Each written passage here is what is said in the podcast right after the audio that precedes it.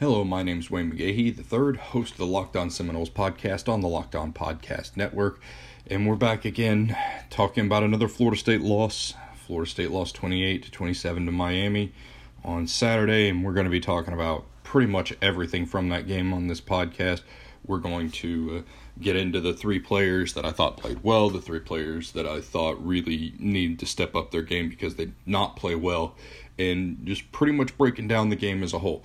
But before we get into that, I want to say thank you to all of the recurring listeners, guys who have been with me since the beginning. I really appreciate all the support from you guys. If this is your first time listening, I hope you'll enjoy this podcast. And if you don't know who I am, I'm the Florida State beat writer for the Tallahassee Democrat.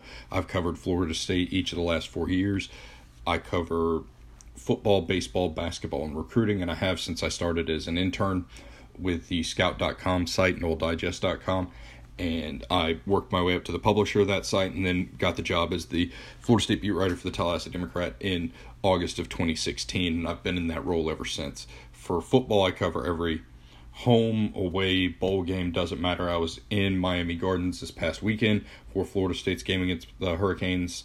I'll be you know at home against Wake Forest, and then at every other game the rest of the season. If Florida State makes a bowl game, which isn't a guarantee at this point, I'll be there. I also cover every football practice, every every time Willie Taggart speaks, every time a player speaks, I'm there covering it. Basketball, I cover every basketball home game as well as any basketball post game uh, postseason games. I was out in Nashville and Los Angeles for Florida State's Elite Eight run this past year.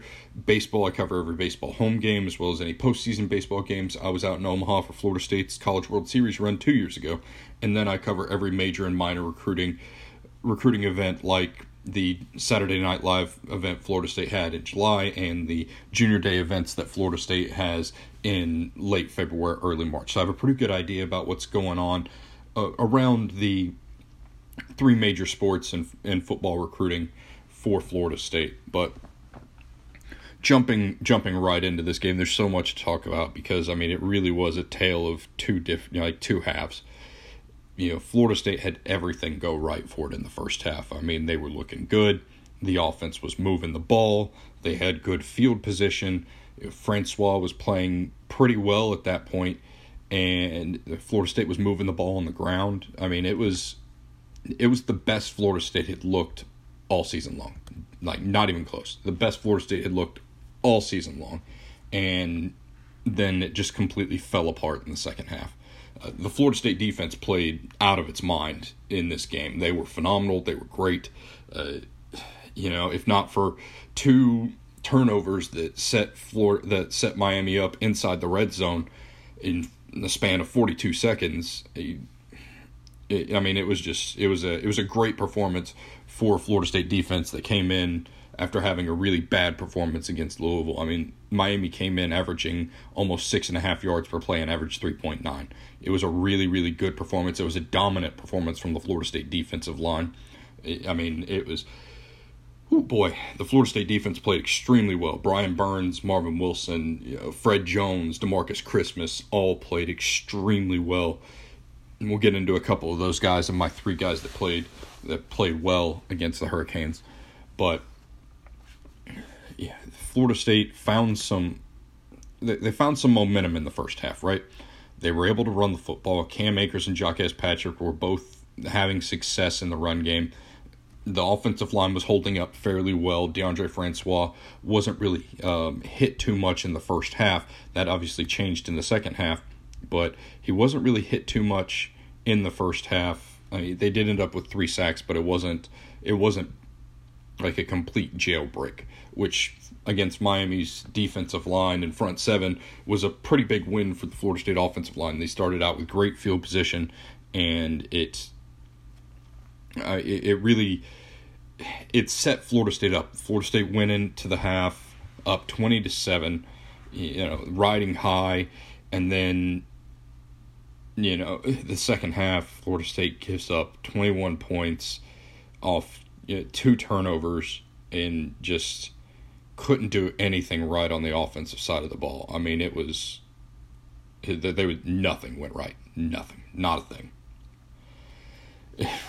It was just it was it was really frustrating to watch you sitting there and you're watching Florida State have all this success in the first half, and they did have success despite you know getting good field position. That field position kind of went away in the second half, but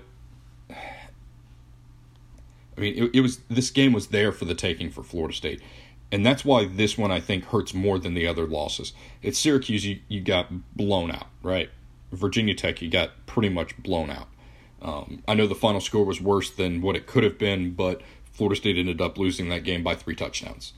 They lost the Syracuse game by 23 points. It was, I mean, both of those games were just horrible games for Florida State, but this one, Florida State had it. They had the game in its hands and just let it slip away. And that's, I mean, you could tell that this one hurt after the game.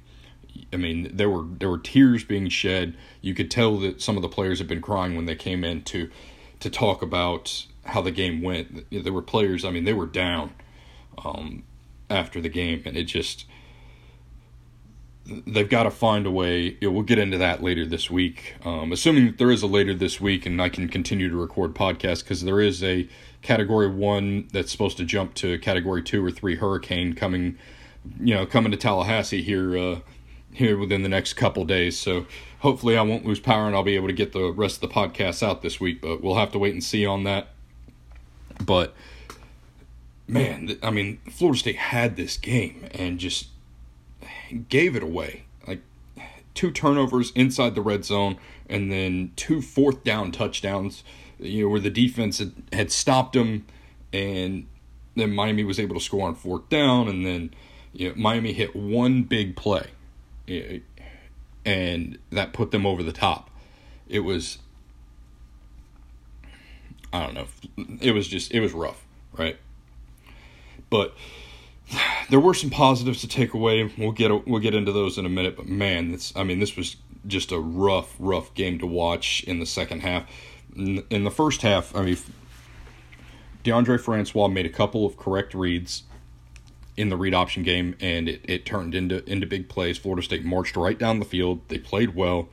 You know, they played with tempo, and it, it finally started to look like the offense was clicking in the first half. They put up 20 first half points which against against Miami which was three more than they had against Louisville, Virginia Tech and Syracuse combined in the first half. So, yeah, it, it was it was looking like a completely different team from anything that we'd seen from Florida State so far and everything was going right. I mean, Florida State wasn't committing penalties. They were playing they were playing hard, they were playing with energy. They were getting after Miami on both sides of the ball and it just I mean they they had total control of it and then the second half happened. Florida State couldn't run the ball, Florida State couldn't throw the ball. The offensive line gave up some pressures, gave up the strip sack on Francois, though that is completely on Francois um, for not seeing the blitz coming and not getting rid of the ball. That's on him. He didn't even look over there. I've watched that play a few times now, and that you know that strip sack was uh, was on him. So you know, and then he threw the the interception, which I thought was also on him. Willie Taggart has said that it's on Tre' McKitty for not getting up under the offensive lineman. I do agree to that to some point, but Francois has to see that he's not getting under that and then not make that throw because he was staring him down the whole time. He didn't even see the linebacker coming over, and the linebacker just stepped right in front of it. It, it wasn't, I mean, it wasn't a good play at all, obviously, for Florida State, and it really that that killed any and all momentum that Florida State had at that point. Florida State did get that momentum back on a 74 yard touchdown run from DJ Matthews. We'll get into him in just a minute. But and that put Florida State up 27 to 7 in the third quarter. And man, it I mean, there's just no other way to describe it than a complete and total collapse in the second half. And it's I I don't think you can blame the defense at all. I don't. I mean, they they were awesome in the second half. Miami had 145 total yards in the second half. They averaged 1.2 yards per rush, and they hit one big play. Yeah, or two big plays. They hit two big plays, and one of them was when DeCalon Brooks got matched up on athletic tight end Brevin Jordan, and he just outran him to the end zone. It was a good pass and a good play, but man, um, you know, DeCalon Brooks should never be in that position where he has to cover an athletic tight end down the field. That's just not going to work out well for Florida State. But I mean, Miami averaged 3.7 yards per play in, in the first in in the second half, and it just I mean it wasn't uh, it wasn't like the defense gave it up. I mean it was just the offense putting them in continually bad positions, but. That'll do it for this first segment. We'll be back in the second segment talking about the three players that played well and the three players that I thought played poorly. But before we get into that, we all love a night out, whether it's seeing our favorite band in person or being there whenever the Noles take the field. With Vivid Seats, you can attend the concert, show, or sporting event of your choice at a great price. Vivid Seats, the top source for tickets for all the live events you want to go to, and you can sort by price or look for seats in the section and row of your choice. To make things even better, Vivid Seats is giving listeners an exclusive promo code for new customers to receive $20 off orders of $200 or more to save even more money. Go to the App Store or Google Play and download the Vivid Seats app. Use promo code L O C K E D O N, all capitalized, no spaces for $20 off orders of $200 or more as a new customer of Vivid Seats. Every purchase is backed by a 100% buyer guarantee, so make a memory that lasts a lifetime and let Vivid Seats help get you to your favorite live event. Thanks for sticking with me as we head into the second segment. We're going to talk about the three players that played well and then three players that played poorly we're going to mix it up a little bit. We're going to go one and one because uh, I don't feel like talking about all the bad at one point and I don't feel like talking about all the good at one point. So we're going to start off with the good, and that's DJ Matthews. Uh, special teams ended up not being great um, in in the other phases, but man, DJ Matthews was a lightning bolt. I mean, a lightning bolt uh, for Florida State on on Saturday. It was it was extremely impressive what he was able to do. He had the 74 yard punt return. I mean, it was Florida State's first touch punt return touchdown against an F, FBS opponent since 2012 when Tyler Hunter took one back 75 yards against Duke. The previous um, one before that was in 2011 when when uh, Greg Reid took one back 83 yards against Miami. So Florida State in the past seven seven seasons has had three punt return touchdowns, and none of them have been without within the past six six years before this uh, this past one from DJ. I mean, he made guys miss. He took great angles. He, I mean, he's just an electrifying football player when he touches the ball, and he gave Florida State a spark that it really needed. He was key to giving Florida State uh, good field position in in the first half, and then he had the the only touchdown for Florida State in the second half. I mean, it was a it was a truly special performance for him. He won the ACC Specialist of the Week not surprising at all. Uh, he did have five. He led the team. He led Florida State with five receptions, but he also had 15, 15 yards. Uh, five receptions for 15 yards with a long of 19. Think about that. A long of 19, he had 15 yards, which means that the other four receptions went for negative four yards. I mean, there were a lot of there were a lot of screens that got blown up and stuff like that, but that's still a hilarious stat line. But he played extremely well, especially on special teams. Uh, and then going into a guy that I didn't think played well, and that's DeAndre Francois. Man, his uh, his first half performance was very good, although um, the first touchdown to Keith Gavin was excellent. The second touchdown to to Tamorrion Terry, he kind of threw it up in between like three or four guys, and Terry just stepped in front of the defense and then ran it into the end zone through five guys. It was a really impressive play by Tamorrion Terry, but he, uh, yeah, he he kind he kind of struggled. Uh, he really struggled a bit in the second half. He went six for sixteen for twenty yards and an interception. He didn't have a touchdown, so it was it was obviously not a great game for him. He continues to struggle with reads. The as, I alluded to earlier, I thought that both the Florida State's turnovers were on him in the third quarter. The strip sack, I mean, he just didn't even look over. Miami was bringing was bringing three guys off the edge, and that Florida State didn't have numbers, and DeAndre didn't even look over there, didn't take the time, and didn't get the ball out of his hands quickly, and dude just made a beeline for it and took down Francois and forced the fumble. It, I mean, he, he he's played good for like two quarters at a time. He'll play good and then he'll play poorly, and then he'll play poorly and then he'll play good. And it's just it's so inconsistent with him, and it seems like he reverts back to not making the reads, and there were times where he made the correct read in the first half, but I, I no, he, he didn't make the correct reads in the second half. It was a major struggle for him, and he uh, he cost Florida State some points. You know, um, put the defense in bad positions, and it, he just he just didn't play well. One of the guys that we're going to switch over to one of the guys that played well, and that was defensive tackle Marvin Wilson, who was second on the team with six tackles. He had two sacks, two and a half tackles for loss. Marvin Wilson is an absolute monster.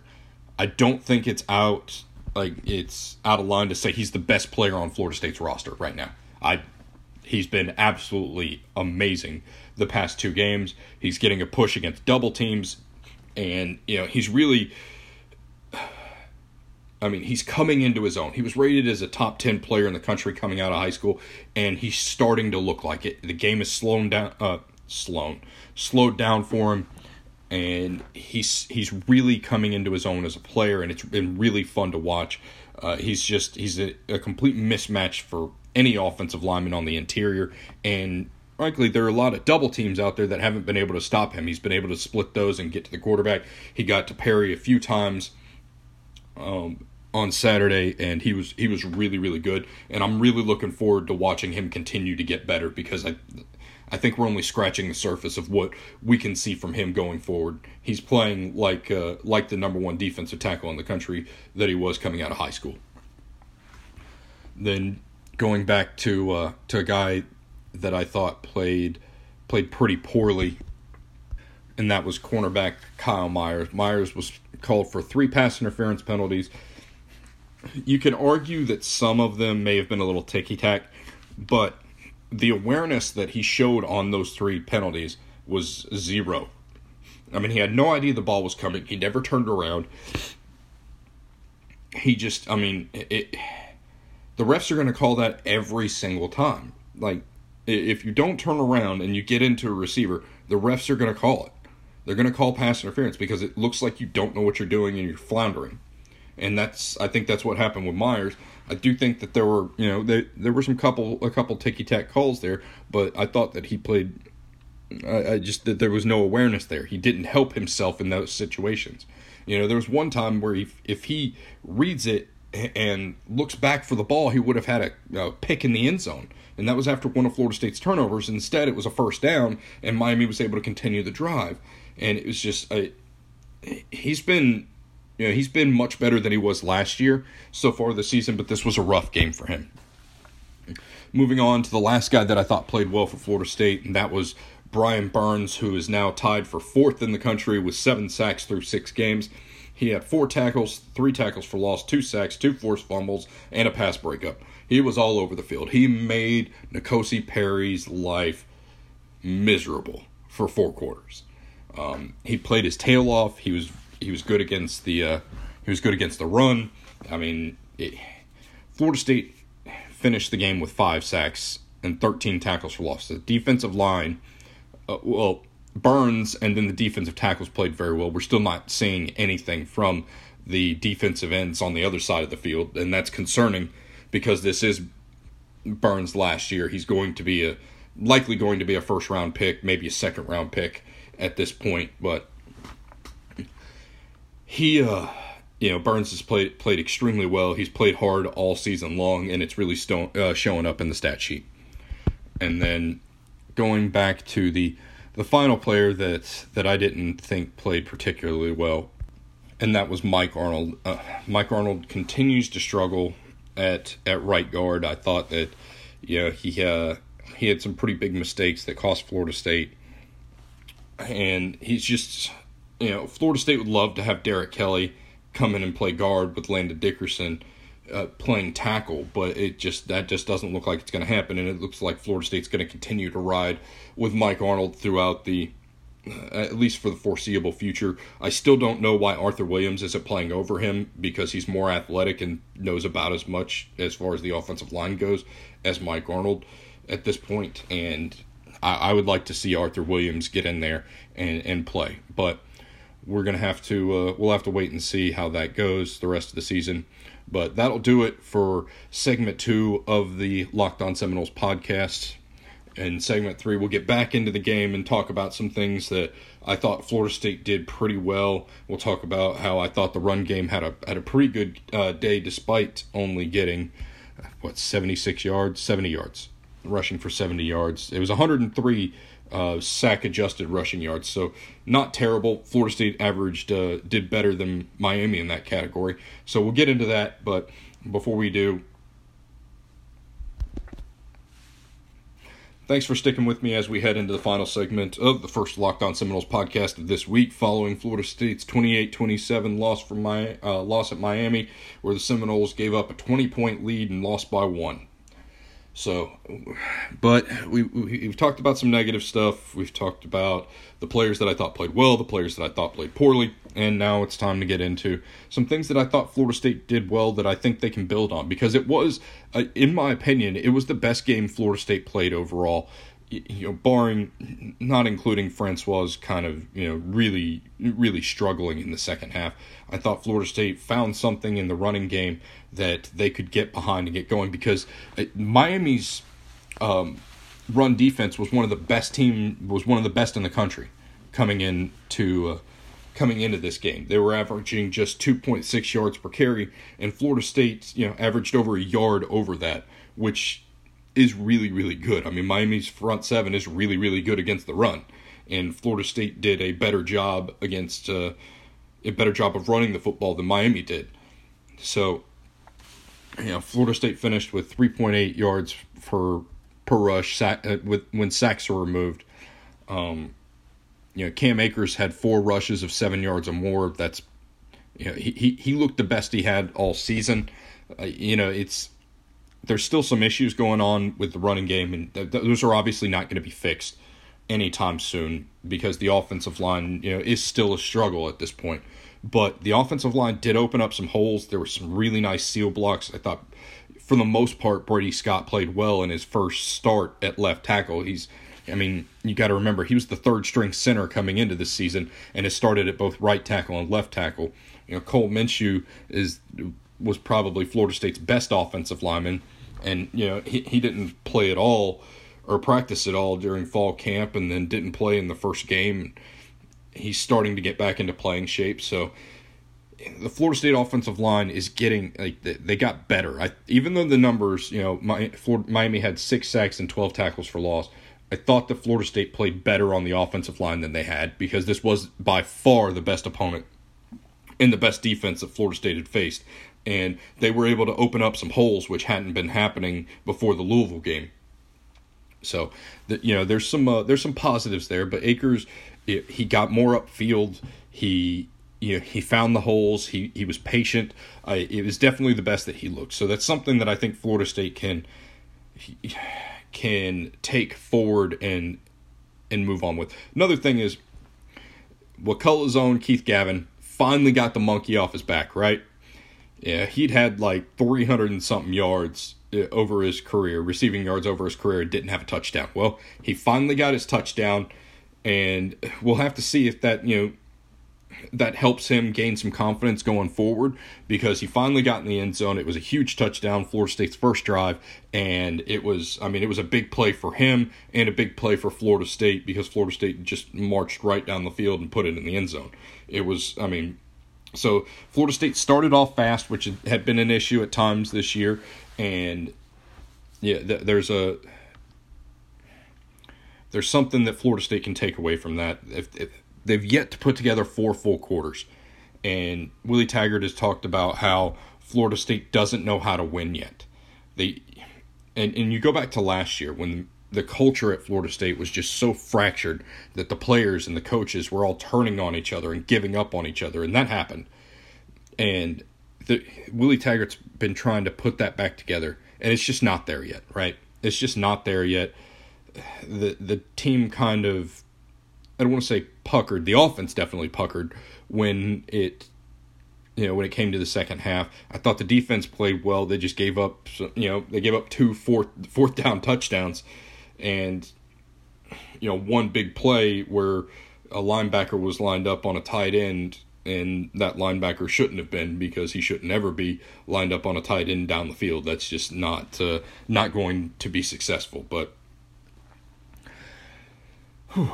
And then in this on defense, you know, we we are we already talked about the defensive line and how how successful they were. You know, I thought Dontavious Jackson played very well, and I thought the Florida State secondary for the most part played played pretty well. I mean, per- N'Kosi Perry was 13 of 32 for 204 yards. You know, 73 or 71 of those yards came on one single drive where Perry just threw a beautiful pass to Jeff Thomas in between two Florida State defenders, and then the other one was on uh, the pass to Brevin Jordan on DeCalon Brooks. But other than that, I mean, you know, Perry was 11 for 30 for 131 yards. I mean, it, the secondary played extremely well. The defense as a whole played very well. I can't say it enough, like how just how good I thought they were overall. You know, the one touchdown that they got on fourth down was six foot five receiver Lawrence Cager matched up against Asante Samuel. Samuel won the first rep on third down. They went back to Cager. He couldn't win the second. You know, Samuel's five ten, maybe five eleven at best, going up against five rece- a six five receiver, and he won it fifty percent of the time. I mean, that's just going to happen. Guy from Miami made a play. On the second touchdown, you had AJ Westbrook matched up on one of the fastest wide receivers in college football, Jeff Thomas, which is obviously not ideal. Uh, Thomas got away with a little bit of a push off there and found the end zone. So it was, you know, Miami's Miami didn't. I, I don't believe that Miami like took control of that game and won it. They made the plays when they needed to, but if Florida State doesn't make major mistakes, multiple major mistakes, I mean, you look at the final drive where Logan Tyler punts the ball to the middle of the field, and the entire Florida State special teams unit is running down the left side.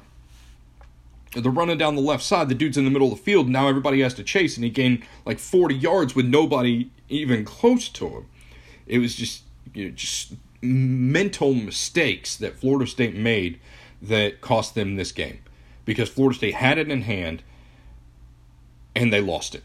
I, it's I mean, it, that is what it is. Now Florida State's heading into the bye week three and three. We've got a hurricane coming. Don't even know if they'll be able to practice at this point right now. We don't know if they'll be able to practice the rest of the week. So I mean, the campus is closed from Tuesday to next Monday. So we'll have to wait and see if Florida State can even practice and use this bye week and see how that goes. But they've got to avoid letting this loss fester because they were clearly hurt after the way the the game ended. And then they've got Wake Forest coming up next week. But we'll be back tomorrow talking about you know what the uh, what the offensive players have to say assuming that there's practice. If there's not practice we'll be talking about my the Miami game again and what where Florida State can go from here. And some stuff that uh, maybe some some some positives that Florida State had during you know during the first six weeks. There's not many, but there's there's some positive things that Florida State's done. But for the Locked On Seminoles podcast, I really appreciate you guys sticking with me all the way through this one. I really appreciate you guys sticking with me as um, for the daily podcast. It's it's 30 minutes long. Know, we do it Monday through Friday, and as long as my power is on, I'll be continuing to do that this week. But until uh, until tomorrow, for the Locked On Seminoles podcast, I'm Wayne McGahee. Have a wonderful day.